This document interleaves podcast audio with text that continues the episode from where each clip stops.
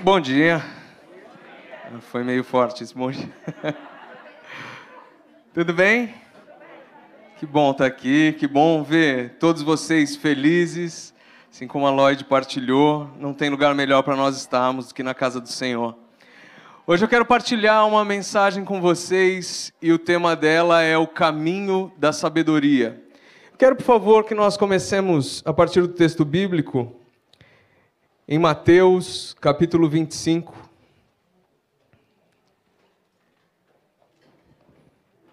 Nós vamos ler dos versículos 1 ao 13.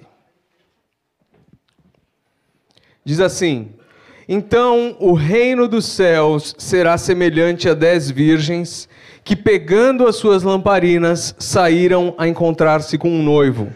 Cinco delas eram imprudentes e cinco prudentes.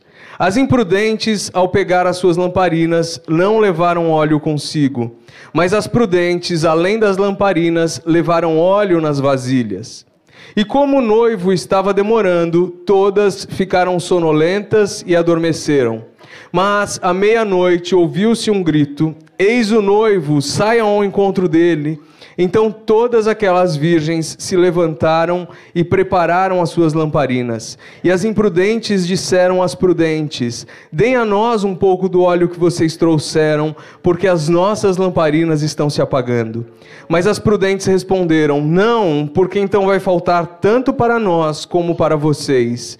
Vão aos que vendem e comprem óleo para vocês. E saindo elas para comprar, chegou o noivo, e as que estavam preparadas entraram com ele para a festa de casamento, e fechou-se a porta. Mais tarde chegaram as virgens imprudentes, dizendo: Senhor, Senhor, abra a porta para nós. Mas o noivo respondeu: Em verdade lhes digo que não as conheço. Portanto, vigiem, porque vocês não sabem o dia nem a hora. Amém. Ah, Senhor, fala conosco na tua palavra. Nós rendemos diante do Senhor o nosso espírito, o nosso coração, o nosso entendimento. Tua palavra diz que teu Espírito Santo nos ensina tudo que nós precisamos aprender e que o nosso coração esteja sempre quebrantado diante do Senhor, em nome de Jesus. Quando nós lemos esse texto, nós não podemos considerá-lo de uma forma isolada. Quando nós nos aproximamos do texto bíblico, nós precisamos sempre perceber que originalmente o texto bíblico não é dividido em capítulos e versículos. Então, quando nós lemos essa parábola, nós precisamos entender que ela está no capítulo 25 de Mateus, e o capítulo 24 e 25, eles formam um todo. Esse todo, ele é conhecido como sermão profético. E talvez, juntamente com o texto de Marcos 13, de Lucas 17, que relatam basicamente o mesmo sermão, nós temos ali os três textos mais importantes da Bíblia. Eu não estou a dizer isso porque eu desconsidero os outros textos, mas porque esses textos eles relatam o último discurso de Cristo no ministério terreno dele. Esse texto é talvez o mais extenso uh, texto profético da palavra. Aqui Jesus ele está interpretando algumas profecias que são cruciais no Antigo Testamento. Aqui ele está falando sobre Israel, sobre as nações, sobre a grande tribulação, sobre o, o dia da vinda dele, sobre o julgamento que virá. Então, quando nós lemos esse texto, nós precisamos entender que ele faz parte de algo um pouco maior do que só essa parábola nós vemos todos esses assuntos, todas essas questões que Jesus aborda, e no meio delas o Senhor traz quatro parábolas. E o que é importante você perceber nesse texto? Primeiro, como Cristo se revela através dele. E quando nós lemos esses dois capítulos como um só texto, quando nós entendemos que eles são uma só advertência para nós, nós vemos Jesus revelado ali como Deus noivo, como Deus rei e como Deus juiz. E nós precisamos estar muito atentos a isso. Porque nós precisamos entender que Jesus, ele é um noivo que anseia por um relacionamento com a noiva. Jesus, ele é um rei cheio de poder. E Jesus é um juiz que tem zelo o suficiente para remover tudo o que impede o perfeito, o pleno amor de se manifestar. E quando nós nos achegamos a esse texto, com essa percepção no nosso espírito, nós começamos também a perceber aquilo que nós lemos nos três últimos capítulos da Bíblia, nos quatro últimos capítulos. De Apocalipse 19 a Apocalipse 22, nós vemos exatamente a manifestação de Cristo dessa forma, como noivo, como rei e como juiz. E há muitos pontos essenciais que nós podemos perceber nesse texto, mas hoje eu quero que você perceba a construção que Jesus faz através dessas parábolas. A primeira parábola que nós vemos é a parábola da figueira. E quando nós lemos essa parábola, o Senhor está nos exortando, Ele está nos advertindo a vigiar e orar. Mas mais do que isso, Ele está dizendo que, especialmente para gerações do fim dos tempos, é importante que nós caminhemos discernindo os tempos. Por muito tempo no meio da igreja nós fomos ensinados de que ah, eu não devo me preocupar com as coisas que vão acontecer, porque primeiro, o Senhor está no controle de tudo. E segundo, ninguém sabe o dia e nem a hora. Então eu não vou perder meu tempo com estas questões. Basta eu amar Jesus hoje e está tudo certo. Não é aquilo que Jesus está nos ensinando aqui. Amar Jesus é importante. Saber que Ele está no controle de tudo também. Mas quando nós entendemos esses dois pontos, nós entendemos que Ele tem uma chamada para nós, como a geração do fim dos tempos. Eu não estou dizendo que o Senhor vem, volta na nossa geração, não é isso. Mas eu estou dizendo que quanto mais nós nos aproximamos da vinda dele, mais nós precisamos estar cientes disso. E apesar do Senhor dizer nessa mesma parábola que nós não sabemos o dia nem a hora, ele diz que nós precisamos discernir a estação. E ele usa exatamente uma figueira para nos mostrar isso. Eu despertei para isso porque eu estava a passear com a minha filha esses dias ali na nossa, na nossa zona. E nós sempre passamos por uma figueira. E quando ela era mais pequena, nós parávamos ali, eu pegava os figos e nós comíamos juntos. E a figueira estava seca esses dias. E nas últimas semanas ela já começou a verdejar, a aparecer algumas folhas. E esses dias eu estava com a minha filha no colo, passando por ela, e a minha filha falou assim: já tem folhas. Ela sabe que logo vem os frutos. Espiritualmente é isso que o Senhor está dizendo que nós precisamos experimentar. Eu não sei que dia e que hora o figo vai aparecer naquela figueira. Eu não tenho esse controle, mas eu sei que a estação está próxima. E quando nós entendemos o texto bíblico dessa forma, e nós olhamos aquilo que o Senhor está retratando em Mateus 24, 25, nós começamos a ver que o panorama para a vinda dele já está se formando. O cenário para que ele volte já está se formando. E o Senhor espera que, como filhos, nós possamos discernir as estações. Nós não vamos ser pegos de surpresa. Nós não vamos ser pegos de surpresa. Esse texto ele diz assim, Mateus 24, do 42 ao 44: Portanto, vigiem, porque vocês não sabem que dia virá o Senhor de vocês. Porém, considerem isso se o pai de família soubesse a que hora viria o ladrão, vigiaria e não deixaria que a sua casa fosse arrombada. Por isso, estejam também vocês preparados, porque o filho do homem virá a hora em que vocês menos esperam. Eu, eu só quero me deter aqui para a gente entender alguma coisa nesse texto também. O texto de Tessalonicenses diz que para nós que somos filhos, não vai haver surpresa ele não vem como ladrão. Pense na imagem de um ladrão. O ladrão é algo bom ou ruim? É algo mal. O ladrão ele vem para causar uma certa destruição, não é? Para nós que somos filhos, o Senhor, o dia do Senhor não vai nos apanhar dessa forma. A Bíblia diz que o dia do Senhor ele é bom e temível. Então, para alguns, ele é a consumação, é a restauração de todas as coisas, e para outros, ele é a manifestação da ira do Senhor. Para nós que somos filhos, ele não vem como ladrão, porque nós estamos preparados. O nosso coração está alinhado a ele. A Bíblia diz no mesmo texto, no mesmo texto, em Lucas 21, 36, ele diz assim: portanto, vigiem em todo tempo orando. Então, essa parábola, o Senhor está dizendo que nós precisamos vigiar, e isso tem a ver com a nossa mente, com nós conhecermos a palavra de Deus, com nós termos uma revelação de quem Ele é. E orar significa que nós devemos engajar o nosso coração, a nossa vida nisso. Então, o conselho de Deus nessa parábola é que nós precisamos vigiar e discernir os tempos. E ele prossegue, ele diz assim: na parábola seguinte, que havia dois servos, um servo mau e um servo fiel. E a Bíblia diz que o servo fiel, ou melhor, o servo mau disse consigo mesmo: O meu senhor está demorando. E o que acontece é que, diante dessa aparente frustração que ele tem, dessa pressão do tempo, dessa pressão pelas coisas exteriores, ele esquece a motivação do que ele está fazendo e ele se coloca num lugar de autoridade, mas abusando dessa autoridade. A Bíblia diz que ele começa a espancar os outros servos, que ele não é mais fiel naquilo que o Senhor confiou às mãos dele.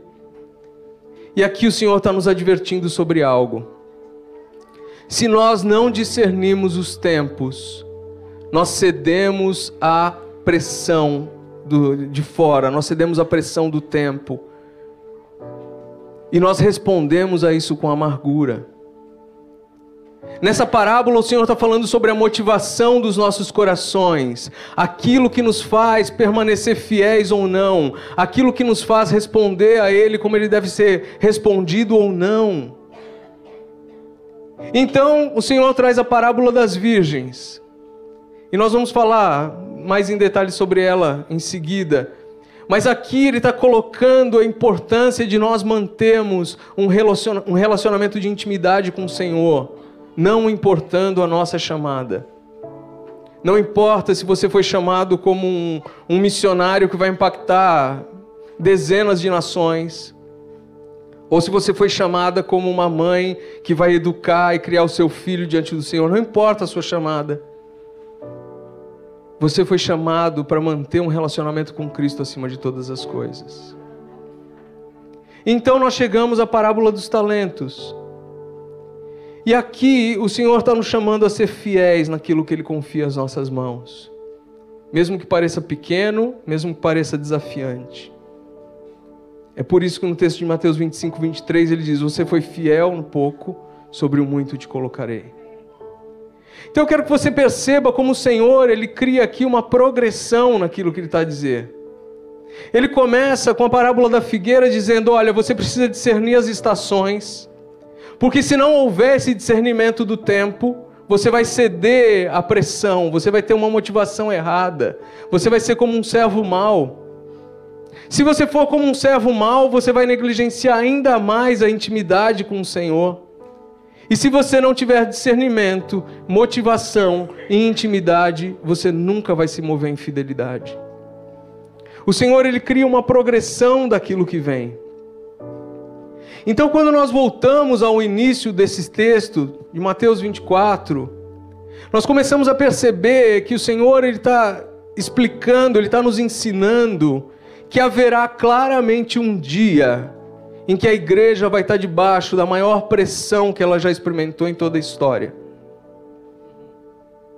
Só que vai ser exatamente o mesmo tempo em que a igreja vai estar debaixo da maior unção que ela experimentou em toda a história. Vai ser o tempo do maior avivamento que já existiu. E o Senhor deixa isso claro em Mateus 24, 9, ele diz que nós vamos ser perseguidos. Em Mateus 24, 13, ele diz que nós precisamos perseverar. E a conclusão disso é o versículo 14, em que ele diz: E será pregado o evangelho do reino em todas as nações, e então virá o fim. O Senhor está nos chamando a despertar para essa realidade, a entender que nós temos um papel nisso. Então, diante Diante dessa perspectiva, eu quero que nós pensemos novamente na parábola das virgens. O Senhor traz ali alguns elementos que são muito importantes para que a gente considere. E o primeiro são as próprias virgens. Nós acabamos de ler esse texto e o Senhor diz que há cinco que são imprudentes e cinco que são prudentes. Eu prefiro outra versão que diz que há cinco tolas e cinco sábias. Mas todas são virgens, não? Então aqui o Senhor está falando de todos que um dia experimentaram um novo nascimento. Ele está falando de todos que um dia foram redimidos por Ele. Elas não têm nada do que se envergonhar até ali. Se apresentam como virgens diante do Senhor.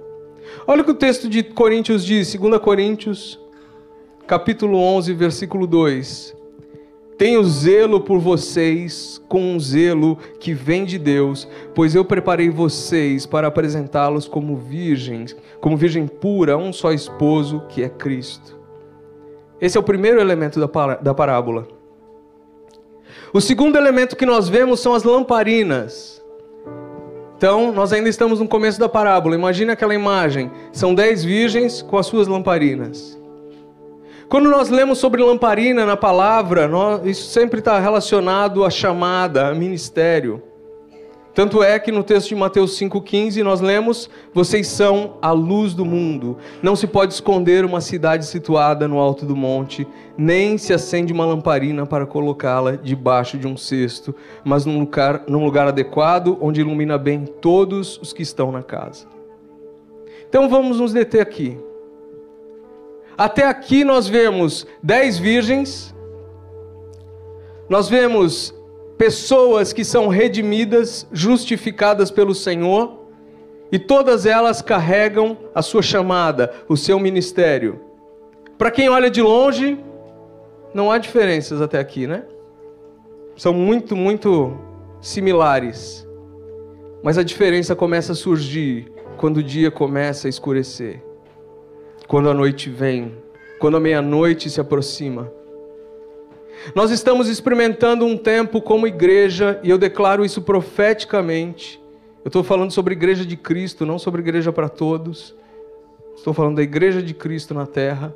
Nós estamos experimentando um tempo em que nós nos aproximamos da meia-noite e as diferenças vão começar a ficar mais nítidas daquelas que realmente estão comprometidas com aquelas que não estão. O terceiro elemento que surge nessa parábola é o óleo. E o óleo, ele fala justamente da presença, da unção do Espírito Santo nas nossas vidas, no nosso coração, no nosso espírito. Isso só é produzido quando nós passamos tempo com o Senhor. Quando nós cultivamos o nosso relacionamento com o Senhor. O óleo, ele fala justamente da nossa vida secreta com Deus. E se nós pensarmos nisso biblicamente, o óleo, nessa, nessa altura, ele era muito usado como combustível, ele era usado como alimento, ele era usado como remédio.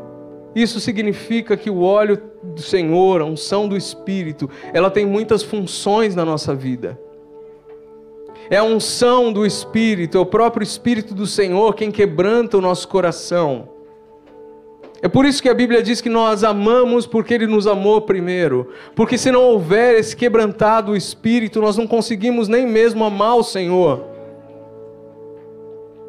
É a unção do Espírito que nos ensina todas as coisas. Isso quer dizer que ela ilumina o nosso entendimento com a beleza e a revelação de Deus. Se não for o próprio Espírito, nós não conseguimos nem perceber as coisas do Senhor. E é o Espírito Santo que se manifesta na nossa vida com um zelo pela justiça e nos fortalece a cada dia nós deixarmos, abandonarmos os nossos pecados e buscarmos uma vida de arrependimento. É a unção do Espírito que faz isso.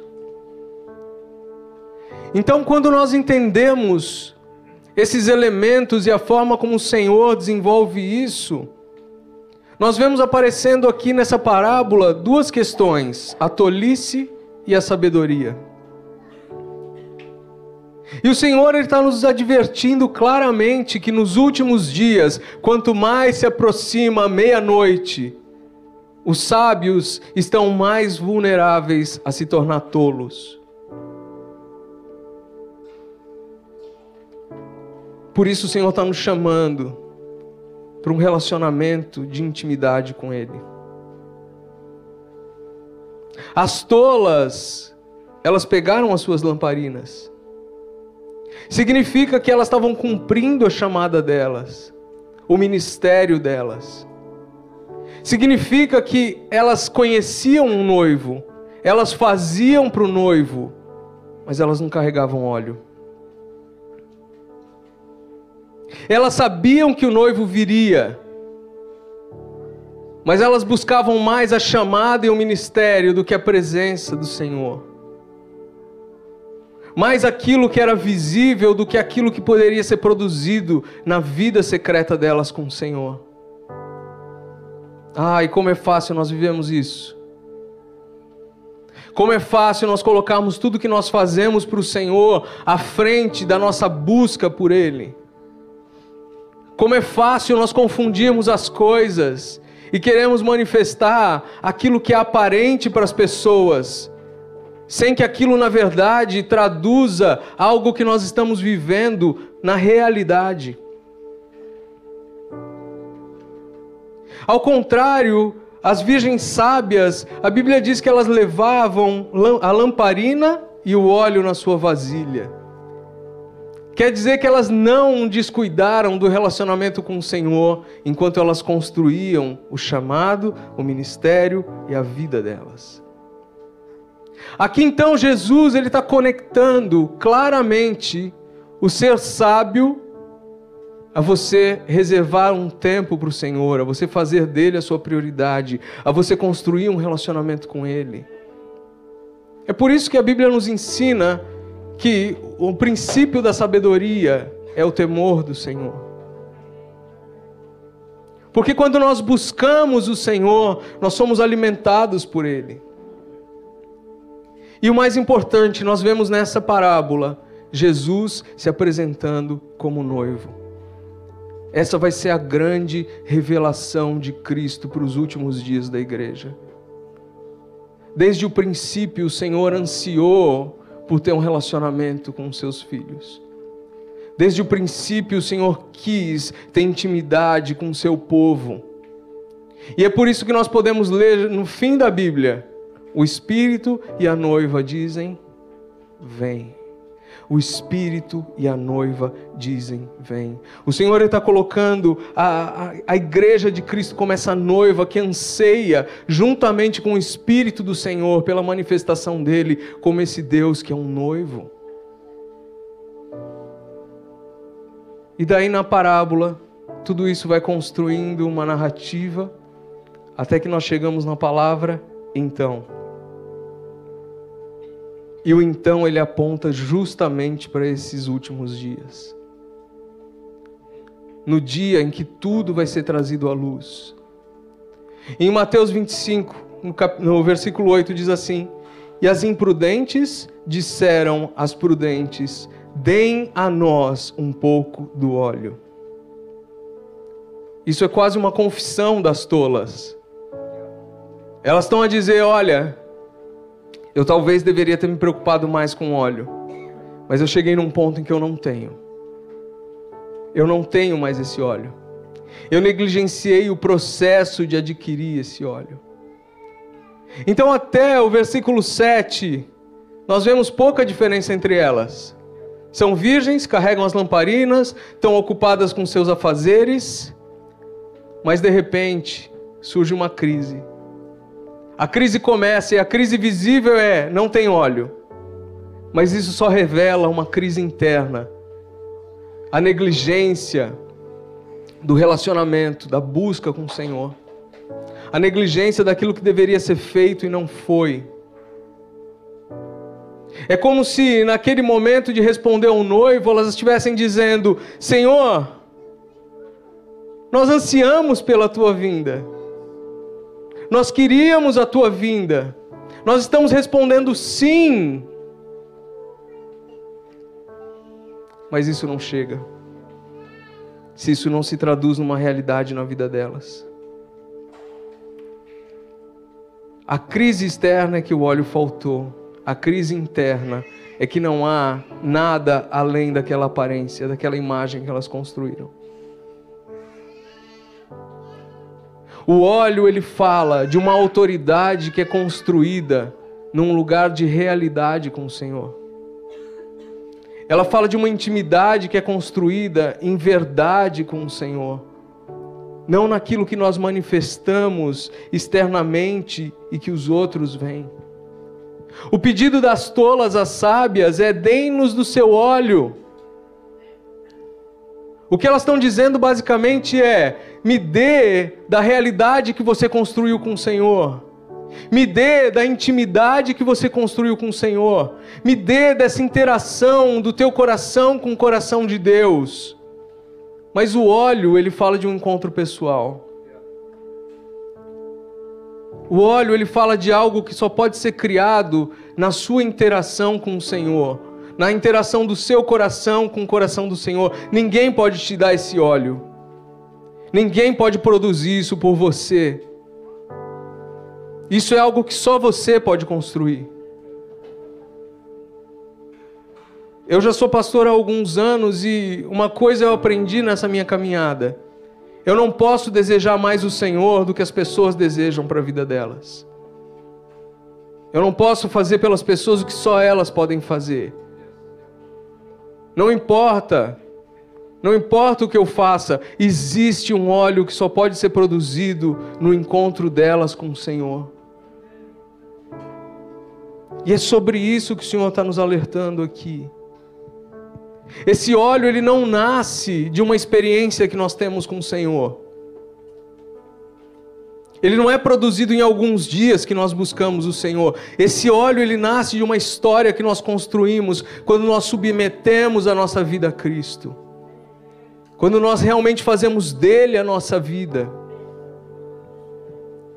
Pensa nisso naturalmente. Eu posso pegar um casal que está casado há um mês e falar: nossa, o casamento deles é, é exemplar, é um sucesso, deu certo. É um mês. Eles começaram a construir uma história, nem saíram da lua de mel ainda. Agora, quando eu pego um casamento de 25, 30, 40 anos, vai, eles têm uma experiência. Eles construíram 50, eles construíram uma história. No nosso relacionamento com Deus é a mesma coisa.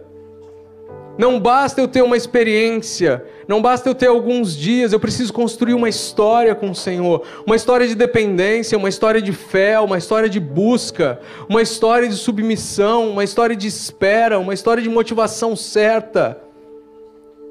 E é isso que o Senhor está nos chamando como igreja dos últimos dias para viver.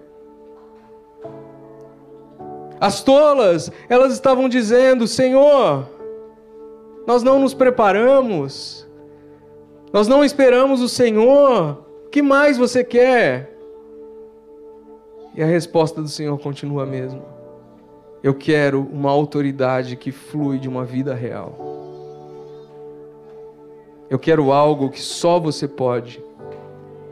Só você pode construir no seu lugar secreto, na forma como você se rende ao Senhor. E sabe o que mais me surpreende nessa parábola toda? Não é, não é nada do que nós falamos até aqui. O que sempre me surpreendeu nessa parábola foi a resposta das sábias.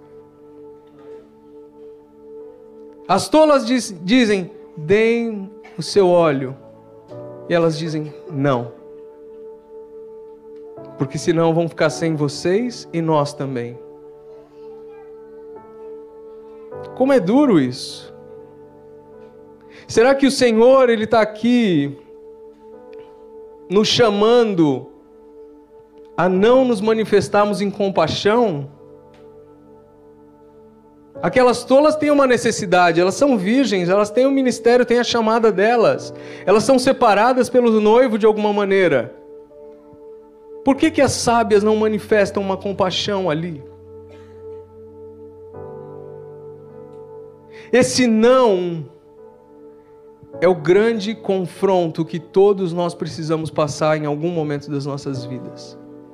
é o confronto de um orgulho muito sutil que nós temos, de achar que nós podemos ser a resposta para tudo, de que nós podemos fazer tudo para todos.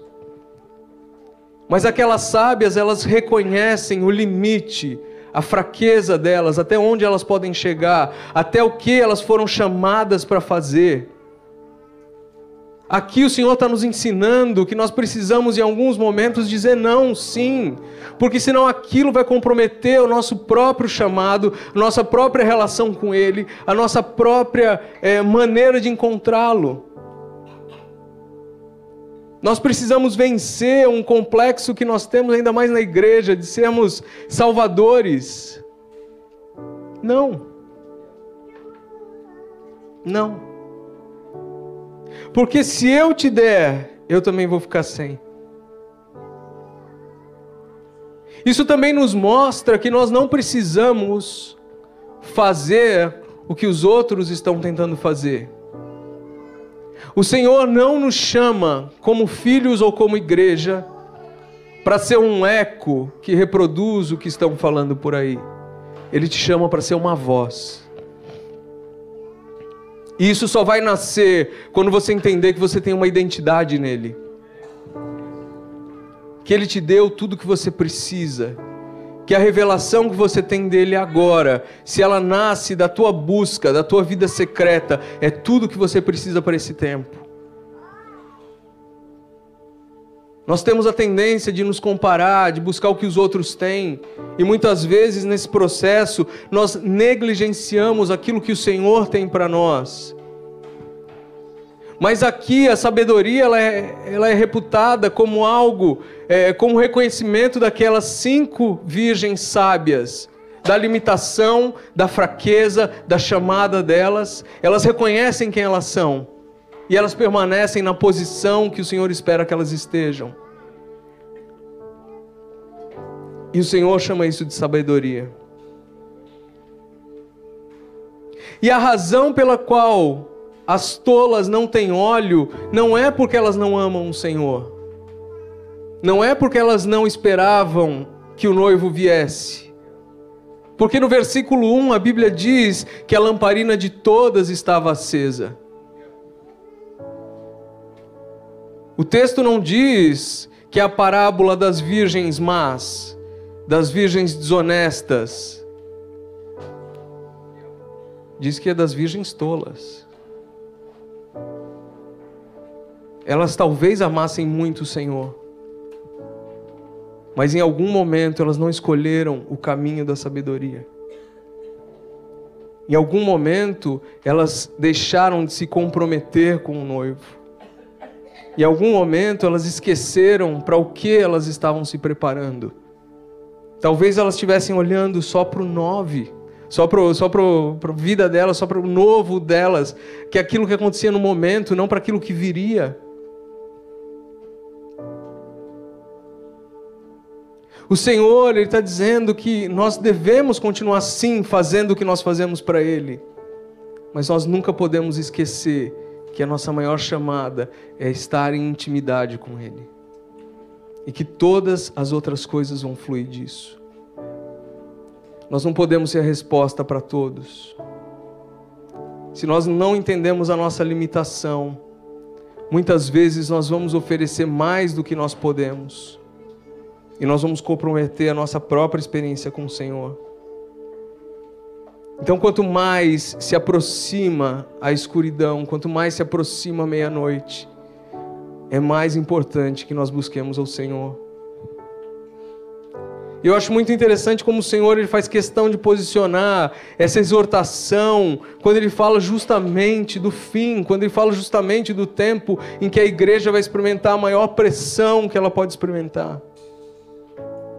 Os últimos dias eu não vou entrar muito nisso, mas depois a gente pode conversar sobre isso. Nos últimos dias vão haver quatro grandes fontes de pressão sobre a igreja. Um vai ser a própria ira de Deus. Dois vai ser a fúria de Satanás. Três vai ser o pecado do homem alcançando níveis que nós não imaginamos. E quatro vai ser a convulsão da criação. Vão ser as alterações que vão haver na criação. São essas quatro fontes de pressão. É para lá que nós estamos caminhando. E nós não vamos permanecer em pé se nós não entendermos que nós só conseguimos esse óleo de uma forma. E é como Jesus ele coloca ali: compre de mim. Compre de mim. Esse texto da parábola, ele me lembra muito o texto de Apocalipse, no capítulo 3, versículo 18, que ele diz assim: Aconselho que você compre de mim ouro refinado pelo fogo, para que você seja, de fato, rico. Olha que interessante isso. Hoje, no meio da igreja, existe uma expressão que eu acho bem interessante, que é assim, ah, estou gastando a minha vida para Cristo. Já ouvi muita gente falando, estou gastando a minha vida para Cristo. Na verdade, nós não gastamos a nossa vida para Cristo. Nós investimos a nossa vida em Cristo. Porque a Bíblia diz que de fato nós vamos encontrar riquezas nisso, as riquezas que importam, as riquezas eternas, as riquezas da graça, as riquezas do favor de Deus. Então a maneira, a única maneira que nós temos de adquirir esse óleo, de buscar essa intimidade, é quando nós nos rendemos à palavra do Senhor, é quando nós buscamos o Senhor, nós nos comprometemos com Ele. E sabe o que eu acho interessante? É como em Mateus 25, esse texto é introduzido, e no versículo 5 ele diz assim: E como o noivo estava demorando, todas ficaram sonolentas e adormeceram. Geralmente, quando a Bíblia fala sobre sono, tem um caráter mau, de alguém que deveria estar vigiando e não vigiou, como os discípulos, de alguém que deveria estar fazer alguma coisa e não está. Nessa parábola ele não tem esse caráter. Porque a Bíblia diz que as sábias e as tolas estavam dormindo. Então aqui não é mal. Sabe o que o Senhor está dizendo? Ele está dizendo que nós precisamos aprender a adquirir o óleo e a manter a nossa vasilha cheia, mesmo em meio às coisas rotineiras da vida. Elas dormiam elas continuavam os seus afazeres. Enquanto o noivo não aparecia, elas continuavam vivendo as suas vidas, mas sabendo que elas não podiam descuidar da intimidade. Então, o que o Senhor está nos chamando é para trilhar esse caminho de sabedoria. Ele está nos chamando a render o nosso coração à sabedoria dele, a discernir nele as estações, a orar, a vigiar, a engajar o nosso coração no relacionamento com Ele. Ele está nos chamando a encontrar nele a motivação correta. Ele está nos chamando a entender que nós temos um relacionamento de intimidade que precisa ser cultivado dia após dia, mesmo em meio às atividades do nosso dia, a pressão que nós experimentamos, porque aí nós vamos ser encontrados fiéis. E no versículo 13 de Mateus 24 ele diz: Aquele, porém, que ficar firme até o fim será salvo. São esses que vão entrar para as bodas com o Cordeiro. São esses que estão sendo preparados, não só para experimentar um relacionamento com Ele e ver sua autoridade crescendo pessoalmente, mas para se manifestar como libertadores, como reconciliadores, essa é a nossa chamada. Não importa se você foi chamado para estar numa plataforma ou não. O que importa é que você foi chamado como um reconciliador, um ministro da reconciliação. A Bíblia diz que o Senhor manifestou graça sobre a sua vida, para que você manifeste graça sobre a vida de outros. É essa a nossa chamada como igreja. Eu quero orar com você, feche seus olhos.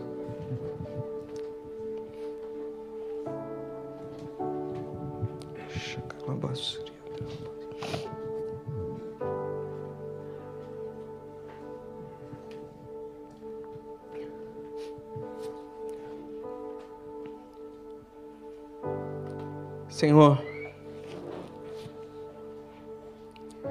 Nessa manhã nós queremos render os nossos corações diante do Senhor, mas nós queremos fazê-lo de um lugar de humildade.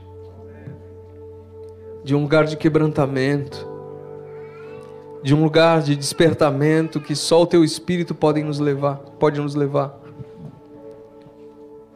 Que nós sempre sejamos encontrados pelo Senhor nesse lugar.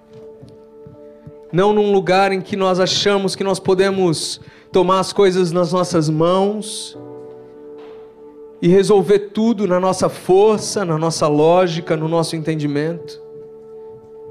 Mas que no Senhor nós encontremos um lugar de dependência dia após dia.